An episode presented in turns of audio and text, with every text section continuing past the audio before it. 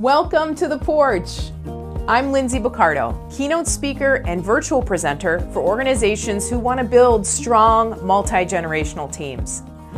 I believe that the modern day leader has a moral obligation to grow personally and lead others from a grounded and healthy and healed place. You're going to hear me bring on psychologists, neuroscience experts, storytellers, emotional intelligence researchers, really anything that helps a leader grow personally and ultimately impact the culture of their organization. This is where I bring my favorite thought leaders on these topics to teach and mentor us through our own growth. I'm so glad you're here and welcome to the porch. We are set. We are live on LinkedIn and Facebook, and so many of you came to the studio today for the live recording. We're so glad that you're here. Welcome to the porch. I'm Lindsay Boccardo, keynote speaker and virtual presenter for organizations who want to build strong, heart centered, multi generational teams. And I believe that the modern day leader has an obligation to grow personally and lead others from a grounded and healthy and healed place. So you're going to hear me bring on psychologists, neuroscience experts, medical doctors and authors, storytellers, emotional intelligence researchers, really anything that helps you and I grow as leaders personally and ultimately impact the culture of the organizations that we work for. This is where I bring on my favorite thought leaders. I'm already getting the chills because I get to bring on Dr. Rakel today. I love his book. He's the founder and director of the University of Wisconsin Integrative Medicine program. That's what he did. And then he moved all the way to New Mexico, and he's now the professor and chair of the Department of Family and Community Medicine. He's a regular speaker, he's a fantastic researcher, author, and doctor. I'm so lucky to have you here. Thank you for coming, Dr. Rakel.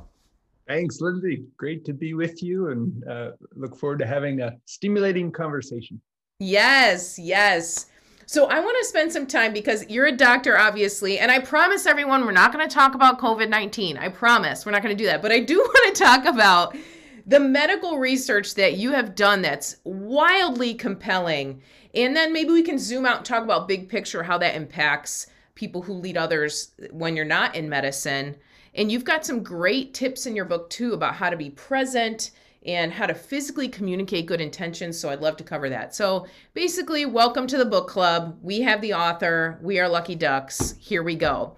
One of the my favorite things that you write about in your book is this this pill versus process mentality that we take on, particularly in healthcare. We know that placebo has like a bad um, vibe around it. People usually think like, oh, placebo is a bad thing, but you have a compelling conversation in your book about the power of the process that we bring patients through and the power of the placebo. Can you speak to that a little bit just to help us jump in and talk about how much our mind affects our healing?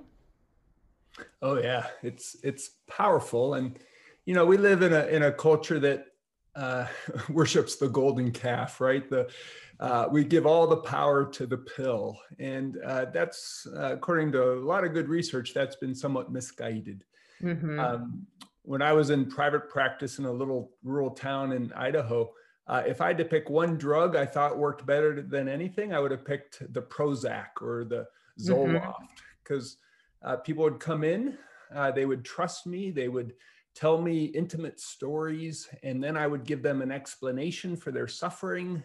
And I would tell them it's all because you don't have enough serotonin. And then I would back in the day right on the prescription pad and ripped off 20 milligrams fluoxetine, which is mm-hmm. Prozac, and then you would hear the angels sing as I would give give that magic pill to the patient. And but if you dive a little bit more into the research for mild to moderate depression, that pill versus the process of a caring human being works this much better than the caring human being. That's wild. The majority of the effect comes from a caring, compassionate ceremony between two human beings who want a better outcome. And but we give all the credit to the pill, and uh, that credit is misguided. Uh, and in this day and age of, of quick fixes, and you know, it, for people over age 65, 36.5% of Americans are on five drugs or more. And uh, you know that's Wow. dangerous because once we get to that number we don't know of all the interactions. And one of the fathers of medicine sir william osler said it's the physician's duty to educate the masses not to take medicine. Hmm and and so in order to do that how do we facilitate self-healing mechanisms? Uh, how do we really encourage that healing from within so we don't need as many external fixes uh, that also can cause harm or are very expensive and people don't want to be on a handful of pills This is, I think this is so important to talk about. And I wonder how the medical community receives you when you show this data that, you know, it's really my intent as a doctor in our relationship that brings healing. And also, obviously, modern medicine is fantastic and saves lives as well. But you're really helping us see the importance of the human connection. How do you think that's received in with your colleagues? Are you the black sheep? yeah sometimes um, but you know we build the bridge of science and and science right. is a great communicator particularly in the area i practice in which, is all about scholarship and academia so you know if we show the science it's hard to argue with with good scientific proof although in this day and age plenty plenty of people try uh, but uh, that's how we build the, the the bridge and um, once you develop that trust, and this is true if you're teaching something or if you're taking care of another human being, you need to build trust. Uh, once you have that foundation, uh, you can talk about a lot of uh, unique things. Can you share a little bit, and you do in your book, you know, why does this matter to you? What got you hooked on being a full hearted doctor using your superpower of intellect and then the warmth of your character? You know, you talk about how your parents influenced you and what sent you down this path as a doctor. Can you speak to that a little bit? Because your position is just so unique and I find it to be really touching. So, can you just give us a little background on what makes you see the world this way? Sure, I hope it's not unique. We're trying to teach this as much as we That's to, to future generations of health providers. Um, you know, when we don't have enough time to really connect with another human being in medicine, we prescribe more things and we order more tests. And that's why I, I'm I love being a primary care physician uh, because those healing relationships over time give me insight into the context of the human being. So, what type of person has a symptom or a disease rather than what disease or symptom does a person have? And when you sit with full attention uh, and with a sense of curiosity and compassion, uh, the truth usually comes through.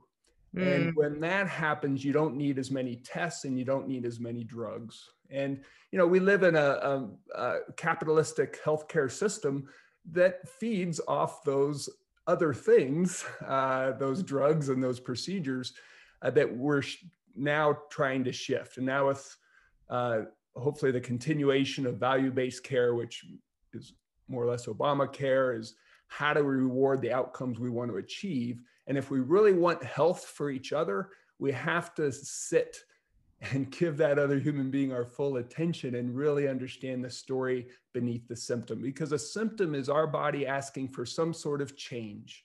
And if we're too quick to silence that symptom with our technology, whether it be a drug or, or a procedure, we miss out on the healing opportunity. Uh, we need to listen why that person is having neck pain or why that uh, that headache is happening at this time in their life. And and that's fun. It's it's like going to an oscar winning movie with every encounter because you just sit and you see that mystery and awe come forth. And at the end of that conscious listening full heart as you call it uh, the answer is usually there. And the patient with kind inquiry tells you what's wrong and how to treat it and then both uh, that's such a rewarding process to be invited into I can see that. You mentioned that in your book that when you've done experiments where you are not compassionate, you're purposely seeing how your interplay with the client with the patient changes the outcome. When you've done those experiments, you've said it's actually more tiring to be now that you've been and you've lived into this wholehearted listening. It's actually harder and less human for you to be have to go in and just see the person as a problem and fix the problem. Yeah, it's really, and I think it's really at the root, Lindsay, of burnout in healthcare delivery is that we, when we create barriers, uh, mm-hmm. they keep us from connecting to that human being. It hurts. It physically hurts. And yes, yeah, we did a, a, a Bruce Barrett was the primary investigator of a study of the common cold. And we wanted to see if uh, an enhanced versus a standard interaction with the patient would affect the duration of the common cold. And when we we had, we pulled a little card before we go into the room to see the patient, and either said a standard or enhanced. Mm-hmm. And when it said standard, I had, we actually took acting lessons. And when we pulled the standard card, that's kind of the good cop, bad cop. So standard was the bad cop, enhanced was the good cop. But yep. we, we couldn't get good cop and bad cop through the uh, ethics and research board. So we had to call it a, a, a, standard and enhanced. And when we pulled the, the um, standard or the bad cop, we actually had to disconnect from that human being you know, mm-hmm. we couldn't look at them. We couldn't form that therapeutic connection. We kept the visit very short, averaged, I think, three and a half minutes. Uh, and when we left the room, it physically hurt to not mm-hmm. connect uh, to uh, someone who was there to ask for help or, or guidance. And it was so much more rewarding when we pulled the enhanced card, which we really stacked the deck in favor of those things that really enhance the therapeutic relationship, like uh, empathy and and um, uh, listening and and creating a plan together, and really using all those nonverbal cues to really connect. Mm-hmm. So the difference between those two models of care was connect or disconnect. And one of the, my favorite definitions of hell is hell is a place where nothing connects to nothing. Yes. and and uh, you know, whatever profession you're in, the joy of that profession is connecting deeply with other human beings because that's we can talk if you like about the difference between empathy and compassion. Yes, They're both exactly. really good things, but uh, compassion requires us to have this interconnectedness. Hmm. I love that. I would love to talk about compassion and empathy. I found your descriptions of them to be helpful when I would walk into a room and decide which way are we going here. Am I going compassion or empathy? Can you speak to that? Yeah, and you know, I don't want us to think that one is right and the other is wrong. Right. They're, they're both very good, right? That's right. Um, and there is empathy fatigue or uh, empathy distress. And uh, I would argue that there's no such thing as compassion fatigue or compassion distress. Uh, empathy, by definition, means that we feel the person's story, we feel their suffering, we feel their joy, um, and uh, then we repeat it back to them so they know they were listened, so they know they were heard, and then the third is we put action to it. And that's the difference between sympathy and empathy. Sympathy is we feel their story and go home, there's no action. Yep. Uh, empathy requires some sort of action. So I feel you're suffering. Now I got to do something about it. Now Dave has to do something about Lindsay's suffering. Mm-hmm. Uh, which assumes that we can fix that person, uh, which is a big, big assumption because I don't know how many are listening to this have a loved one in their life and uh, have I would hope everybody would raise their hand. And, and then the next question is, how many of you have tried to fix that person? And yeah, I think we would all raise our hand. And then, yep. how did that go for you? not so good. You know, generally. it's not usually successful. Yeah, it's not usually successful. So, um, whether you're raising a child or leading mm-hmm. a team or seeing a patient, these health and healing oriented strategies work for everything. And so empathy requires Dave and Lindsay to be two separate people.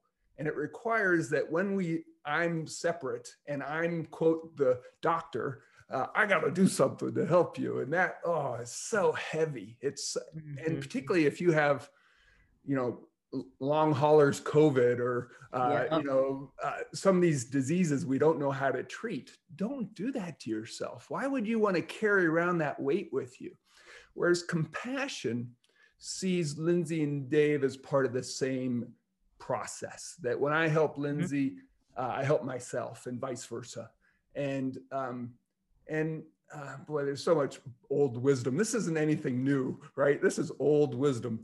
Uh, so good. Um, that when you you know you help someone else you help yourself not because you're fixing you're helping because you're serving you're serving this interconnected world where everything is interrelated all living things are interconnected that sounds a little fluffy and not scientific but we have good science to show that that's right and and um and look at how that makes you feel that i'm not going to fix Lin- fix lindsay right I, I can't do that but i can be here with Lindsay now. And together over time, we can get to a better place, which will help Lindsay, which will help Dave. And we both get into this therapeutic dance where we both benefit. And that's energizing, right? You never burn out with that. Uh, mm-hmm. Uh, I don't put it on my shoulders. I got to fix Lindsay. I can't fix Lindsay.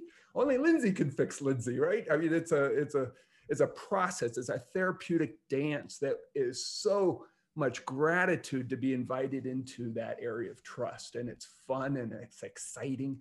And uh, I think the future of healthcare requires humans to do more human things. And this is a good example. We're going to use IT. Uh, you know, there's mm-hmm. such fascinating innovations coming out of, of how we'll be able to put on a, a shirt and monitor all our biorhythms and tell us, you know, what's going on uh, but humans are still going to need to do human things. And that's what's interesting. You you brought this up in your book too. You know, we can have robotics, we can have artificial intelligence, and maybe someday you won't have to memorize as much as a doctor. But right now, and as we move into this technological revolution, it sounds like you see the there's actually more need to be human. Doctors need more training and more expertise in how to connect with people the robots are a great tool the artificial intelligence those are great tools but they don't they do not completely replace this interaction between um, your patients yeah and um, you know we're seeing we're seeing a shift that um, the computers will do the easy things like a urinary tract infection i mean that's pretty easy and, and yeah as a primary care physician i'd always steal from the earache to give to the depression right? I'd always be happy. Okay, in and out of the earache. Okay, yes. I've got a little extra time for this person who's depressed.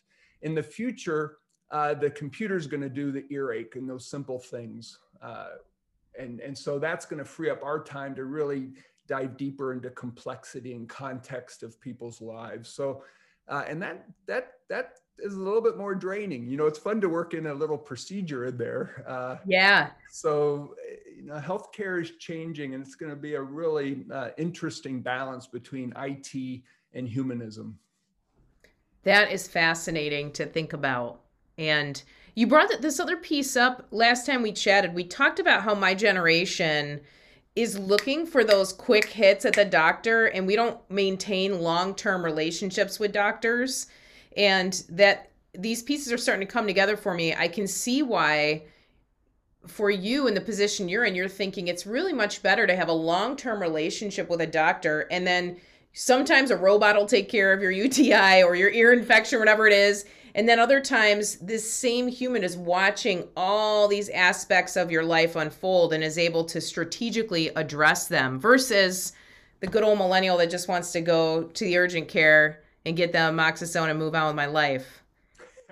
That's so true. That's why I like talking to you, Lindsay, because uh, you're from a different generation than I, and, and that adds cognitive diversity, right? It allows mm-hmm. us to learn from other people who see the world differently.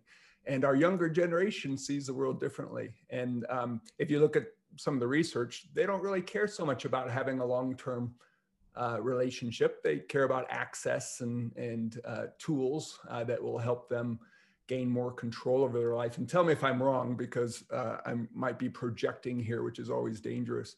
Uh, but what we're trying to do is create a package, you know, how to bring people into a package of care. So if you're all you need is a computer, you can access the computer. But if you have to access the computer eight times for the same problem, maybe we should get you in to talk to a caring human being who has a relationship with you over time. And just like, uh, I don't know if uh, listeners here I remember Cheers, but what happened when Norm went into the bar? Everybody said Norm, right? Yeah. That's, that's the healthcare team of the future. It won't be restricted by the bottleneck of getting into be see one physician.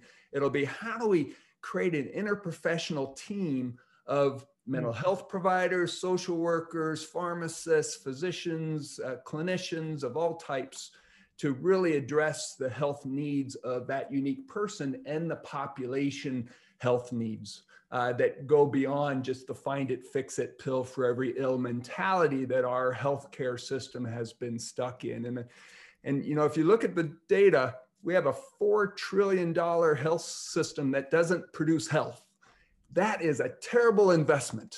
Mm-hmm. so, so we need to figure out how to do this caring differently. Uh, because when we just wait for things to break and then try and fix it, particularly after end organ damage has occurred, we have to add one pill after another, and pretty soon we have this polypharmacy uh, condition that no one wants. Mm-hmm. So that's I love thinking about that holistic person to your point and bringing in the right people to help at the right time and not just trying to pile on even like technology or antibiotics or medicine that really when they compile don't serve the patient. That makes sense. And I think about that even in the business sense when we like come up with a bunch of tools and what everybody really needs is a stronger leader. but like all these tools are spinning and trying to be more productive, but at the end of the day, maybe people don't feel like their leader has a vision for where they're going or even cares about them. I think about how so much of what you do um, easily translates into j- leadership. And even this underlying piece that you're talking about of basically efficiency. It's more efficient to be compassionate and to be holistic towards somebody ultimately. Yeah. But it's a long play, isn't it? It's a long play to to be patient and to want to do that. I think so. And um, I think the point that you just made is what works for health and healing works for leadership. And, uh, you know, I have a, a department of about mm. 85 faculty and 35 staff. And I'm their family physician, more or less. That's the way I like to look at it. And yes, uh, uh, I have to uh, nip things in the bud. So if I see someone, you know, maybe looking a little sad on a Zoom call, you know, you have to observe that. You have to uh, see what's going on, and then reach out to them and say, "Hey, what's going on? Is there anything that we need to do?" Uh, because we really need this shift in, in healthcare. We've gone from pathogenesis, pathos to suffer, genesis, the creation of, to what we really want is salutogenesis, salute mm. or salute health, the genesis of health. And the science of health is much different than the science of disease. We've gotten really good at the science of disease. Mm. We are terrible, I'll be frank, at the health, at the science of health. And that's what we need to start to pay for. We need to start to pay for keeping people healthy and out of the hospital instead of just getting rewarded for acute and catastrophic care, which is way mm-hmm. too late uh, in this process. But that's that's what I love about uh, leadership. The same things are true for patient care as they are for managing a team. Hmm. Well said. What do you think it will take to switch the mentality to, you know, how do we create healthy people versus how do we deal with disease? What will it take? Payment. Gold cash. I mean, it's how the world works, right? We have to pay for what we want, and and right now we haven't done that. Other countries that have more socialized healthcare, where healthcare is a right for all human beings, have have a much more efficient healthcare system. But um, I read a book recently called Team Human, and uh, the author um, points out uh, about capitalism and healthcare is an oxymoron. And mm-hmm. he, he states that um, most true things in life occur in nature. And uh, if you see it happen in nature, it usually works for everything else. And he said the only example of capitalism in nature is cancer because capitalism needs unlimited resources to grow and cancer requires a lot of energy to grow, uh, but it eventually kills the host.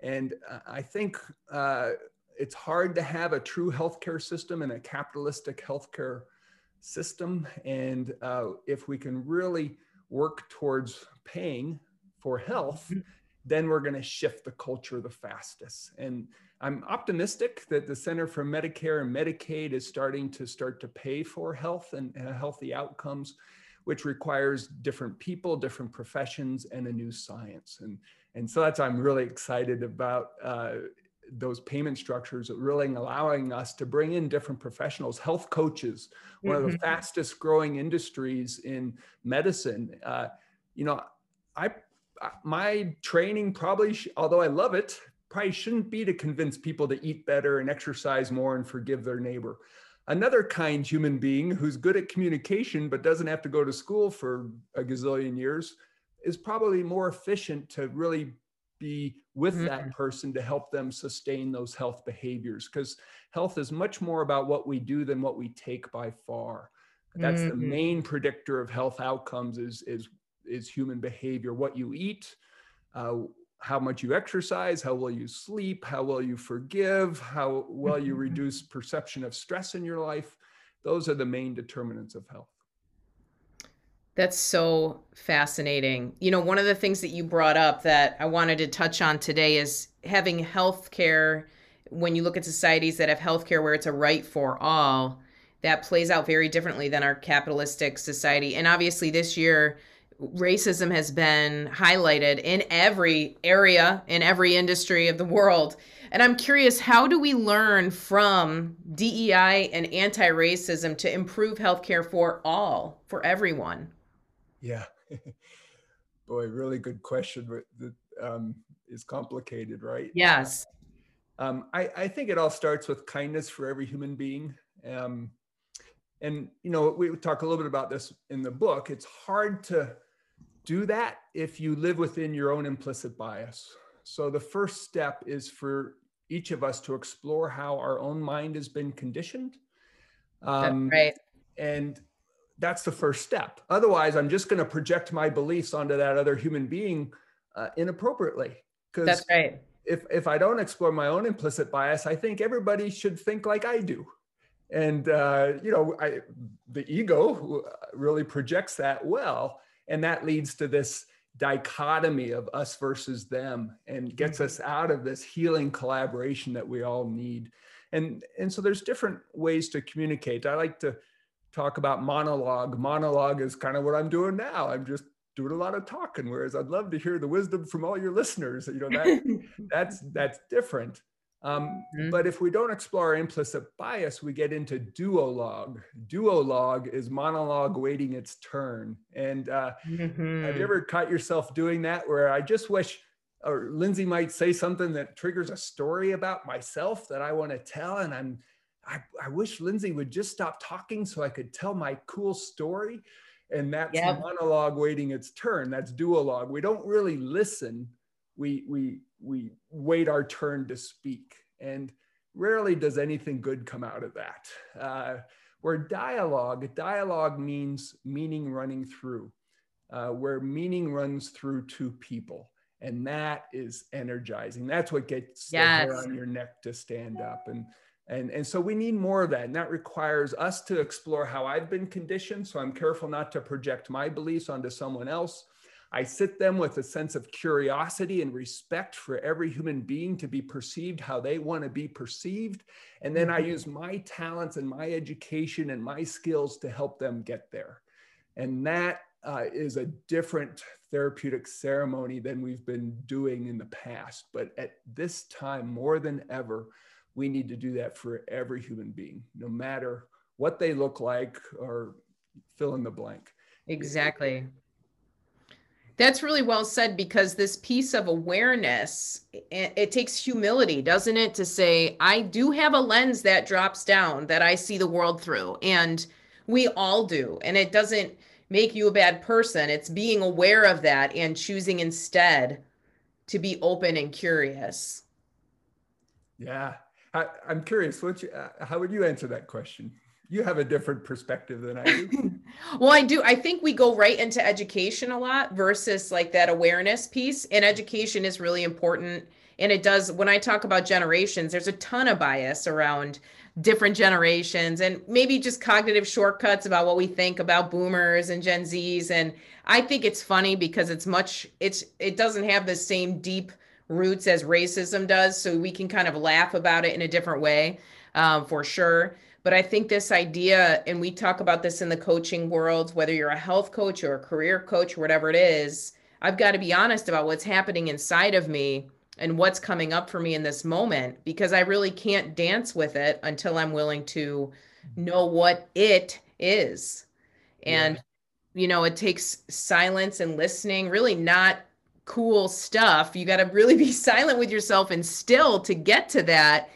And it's kind of that the quiet journey leads you to more discovery than I'm going to read 30 books about this. I'm going to, you know, there's probably a combination there. I've, every time I read a lot about generations, people ask me a ton of questions, but underneath all their questions is actually their bias coming to light, which mm. is what I actually want to address and speak to versus like, well, in the 1950s, you know, the school system was different. So we're that's interesting, but what's really interesting is how that impacts me and my own view of other human beings. So I think you're right on the mark and obviously you play you live in this every day. So you're in a as a doctor and as somebody who wants to give the best high quality care, it makes sense that you start with free yourself of your biases, become aware of them. You know, a couple other things that you talked about in your book that are fascinating is this idea of how to physically communicate good intentions. So it's not just enough to say, okay, I'm checking myself before I walk in.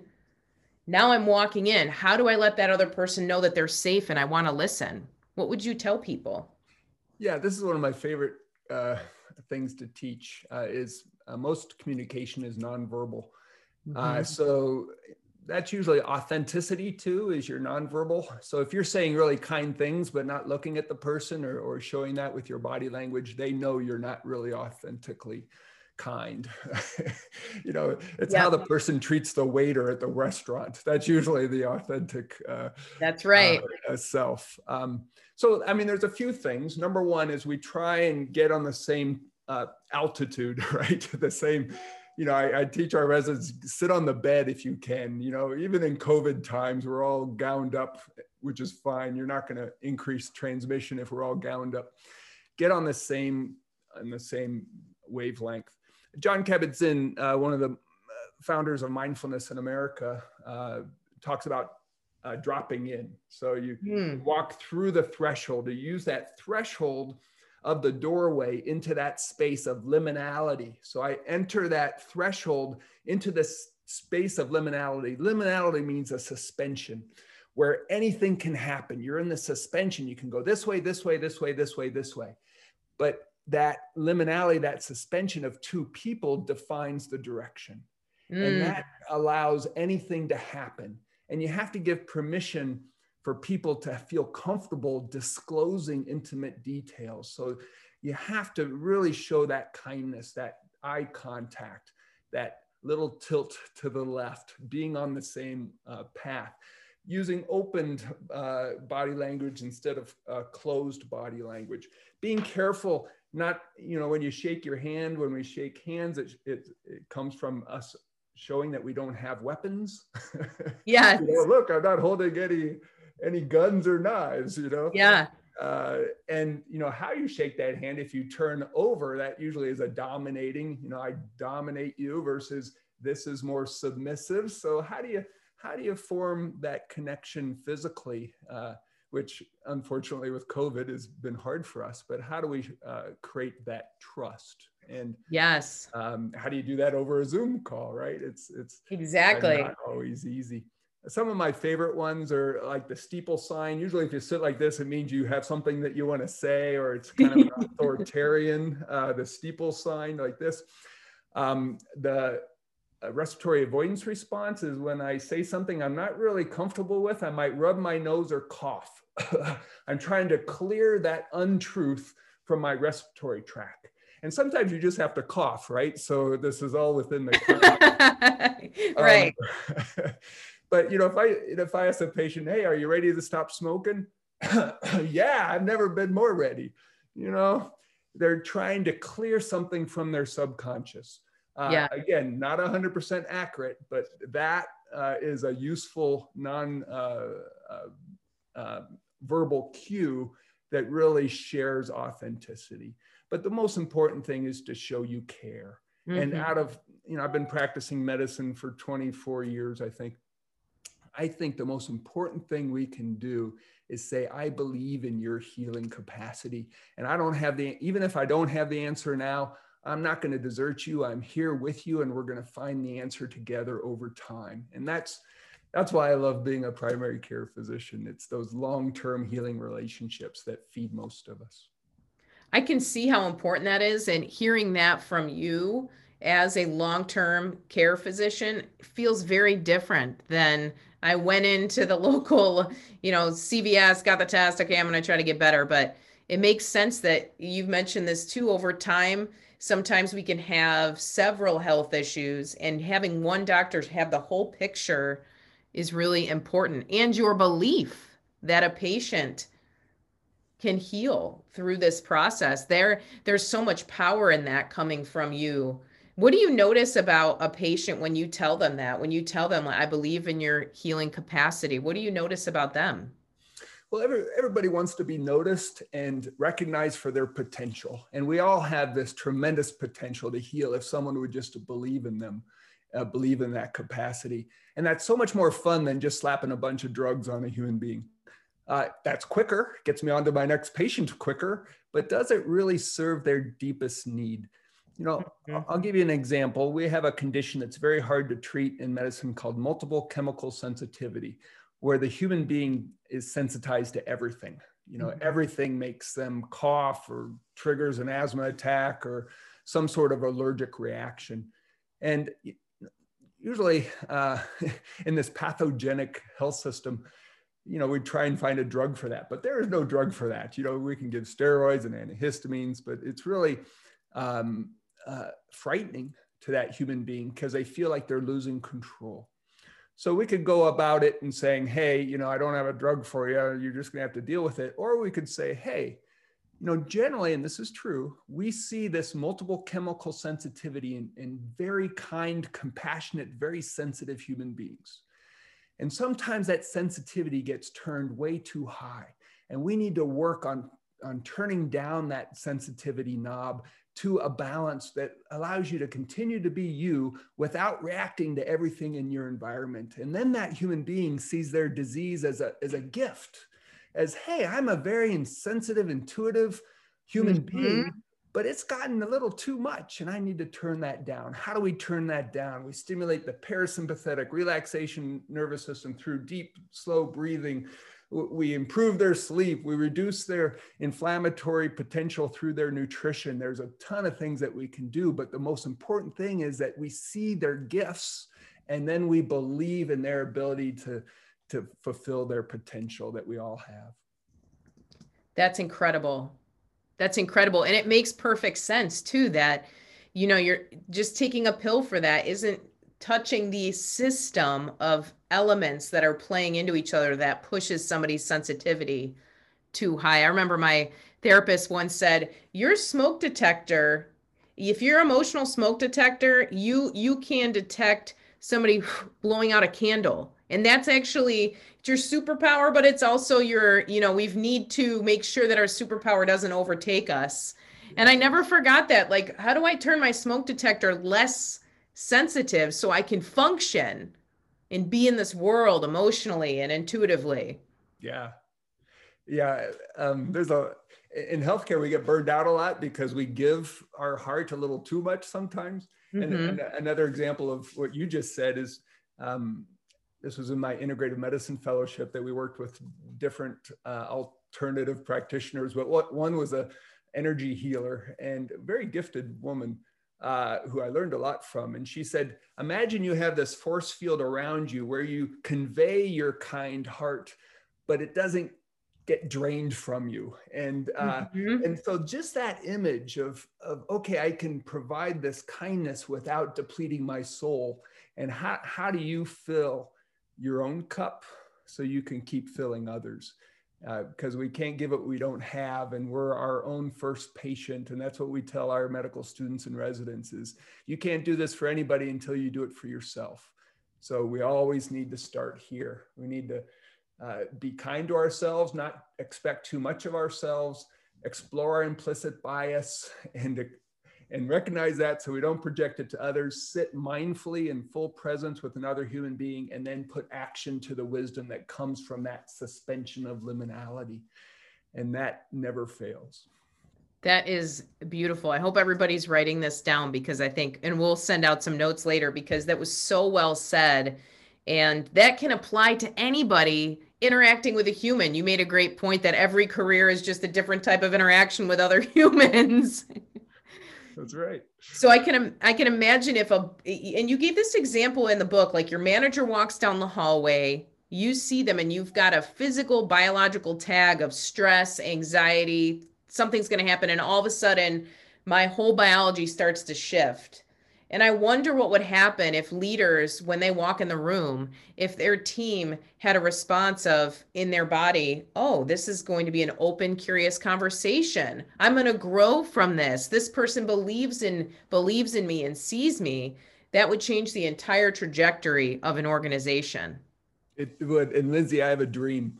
Uh, I want to hear it. I have a I have a dream that anybody who's responsible for other human beings, like a president of the United States, is required to go through a self-reflective process where they understand how they've been conditioned, where they have kind people who care about their best outcome, so they don't live within their own ego, so they truly can serve other human beings to the best of all outcomes. Uh, and and don't you think that'd be a good idea that anybody who's responsible for large people populations should be required to do some of this self work? I 100% agree. We actually changed my tagline of this this time together, this porch luminous space, because because I wanted to say the modern day leader really has an obligation to grow in this way. If you're interacting with other people, there's almost for me a moral imperative that you are going to grow and be responsible for the way that you see the world, the way that we treat other people. I love how you said going through a self reflective process because all emotional intelligence starts at self awareness. So I think that's so powerful that you said that. I love this dream. I'm in. Whatever you need, I'm in. I'm doing it. All right, cool. I'll, I'm right behind you or next to you, whatever it takes. Yeah. That's beautiful and very powerful I think sometimes we think of power and might like the power of, you know, all these things we've created in the world. And yet we're really saying we just need to go back to being human, to being aware of ourselves. I love how you said nature reflects truth so often because we see this all the time in nature that things change slowly. Even trees respond to each other. You know, nature is completely interconnected and and we are too. And it's easy to lose sight of that. Yeah agree. For sure. That's, that's why I mean, just going out and observing nature is one of the best teachers. That's everybody put on your snow boots. You're up north. Let's get outside. I know we've got a couple questions. Would you mind taking a few questions and then sure. I need to head out? You bet. For the day. One thing, let me take one of these questions. How can do you believe truly in your guts that someone can be taught to be empathetic? I do.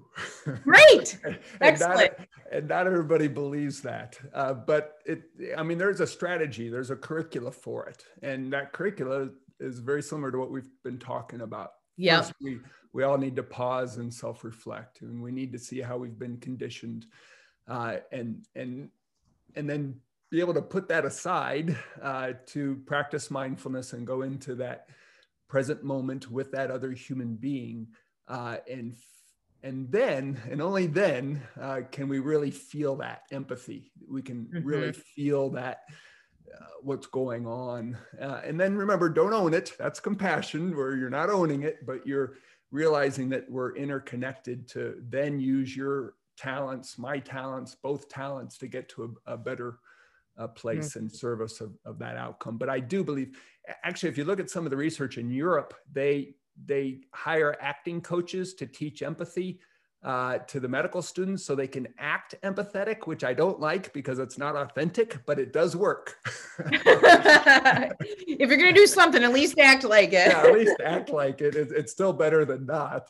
Uh, but wouldn't it be cool if it was authentic empathy, authentic compassion? You know, I think that yes really be the win. But yes, I, I believe you can teach it. Some are more gifted naturally at, at expressing it, uh, but everybody can be taught uh, the art of, of that communication style.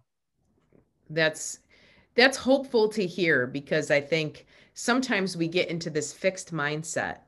I'm not that type of person. This person is born that way. I'm not.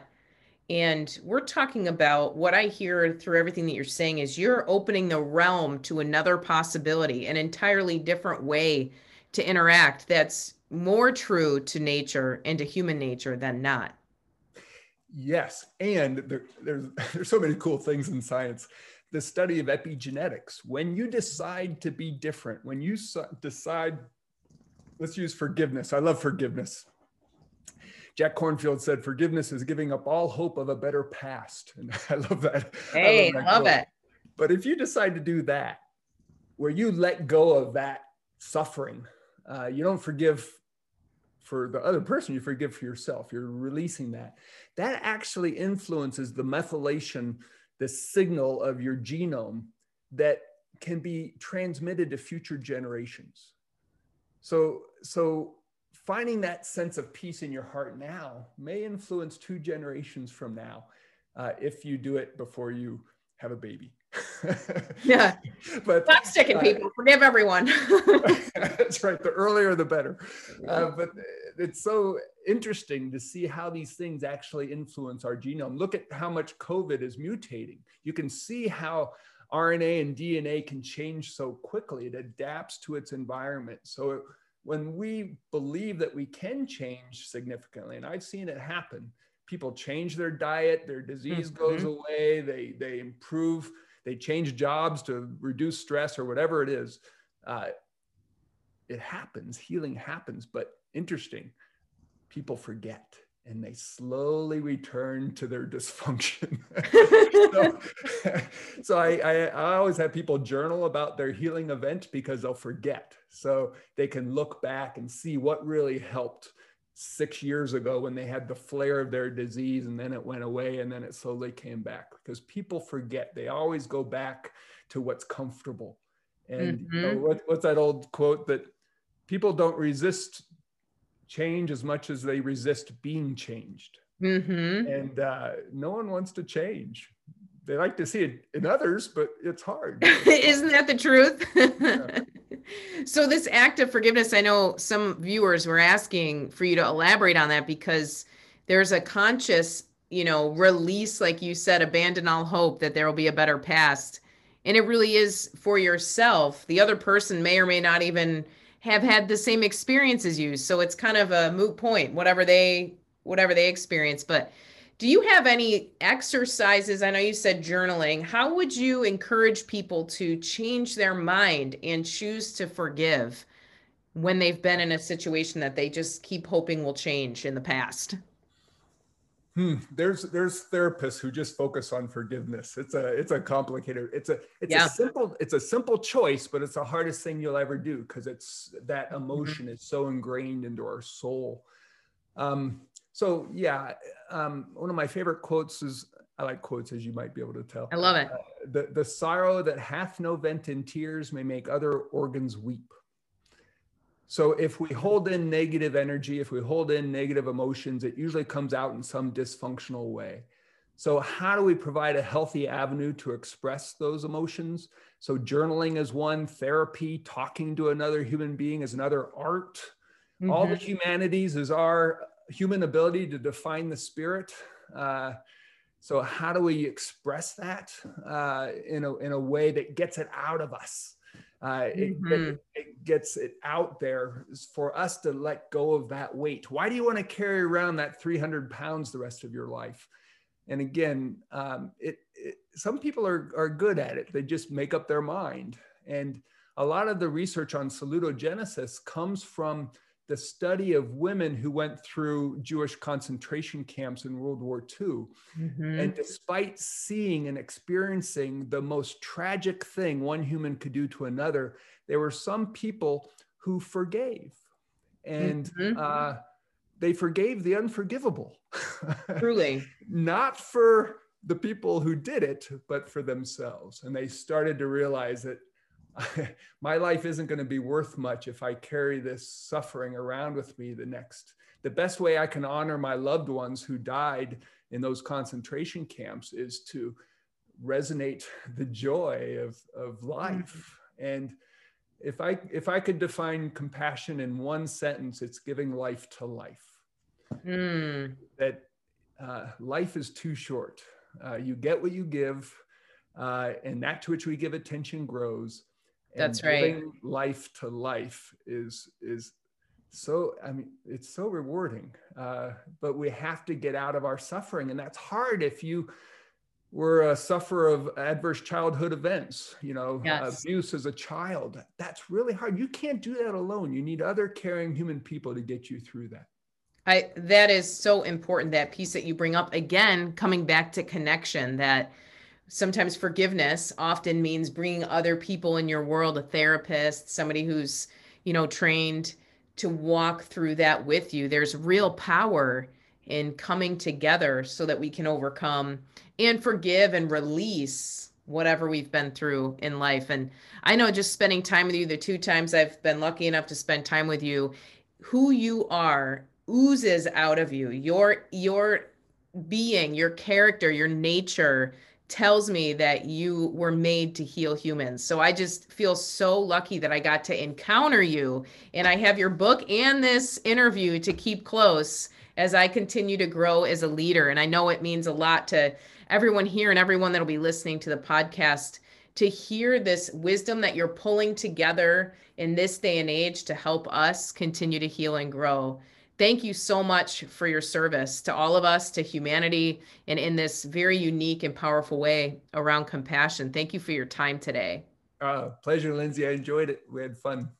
Thank you so much. I'm going to let you go do all the other important things you have to do today. Is there one message that you can give to us as we leave? What's one thing you would want us all to know as we head out into the world? Uh, I'll just repeat give life to life and have fun in the process. Beautiful. Thank you so much, Dr. Rakel. It was a pleasure having you. I know everyone here is jumping on the chat and wanting to say thank you and just deep appreciation for you. So thank you for your energy today. Thank you. Thanks, Lindsay. It was a pleasure. Have a Absolutely. good one. Absolutely. You too. Thanks, right. everybody, for coming on the porch. We'll see you again soon.